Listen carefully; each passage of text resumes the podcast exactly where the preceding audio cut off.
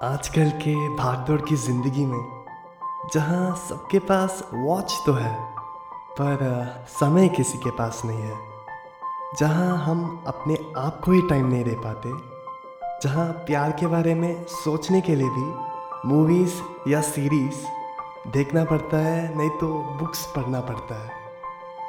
मैंने कहीं पे तो पढ़ा था कि अगर तुम्हें किसी और इंसान से प्यार करना है तो पहले खुद को प्यार करना बहुत ज़रूरी है। अगर तुम्हारे पास ही प्यार नहीं होगा तो प्यार बांटोगे कैसे? We cannot give anything from an empty jar इस वैलेंटाइंस डे से खुद के लिए टाइम निकालो। अपने आप को समझो और अपने आप से प्यार करना स्टार्ट करो। वो लास्ट टाइम कब था? कि तुमने अपने आप से कहा था आई लव यू कुछ लोग बोलेंगे अपने आप को आई लव यू कौन बोलता? है मैंने तो आज तक ज़िंदगी में नहीं बोला।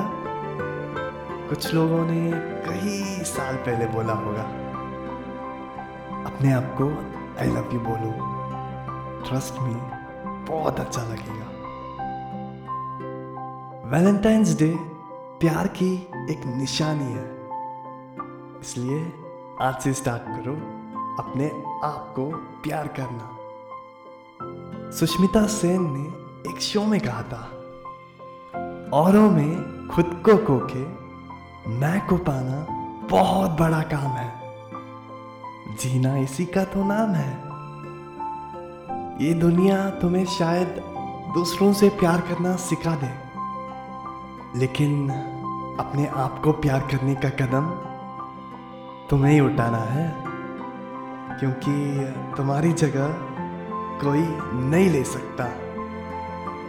इसलिए अपने आप से प्यार करो। हैप्पी वैलेंटाइंस डे दोस्तों। खुश रहना और हमेशा मुस्कुराना।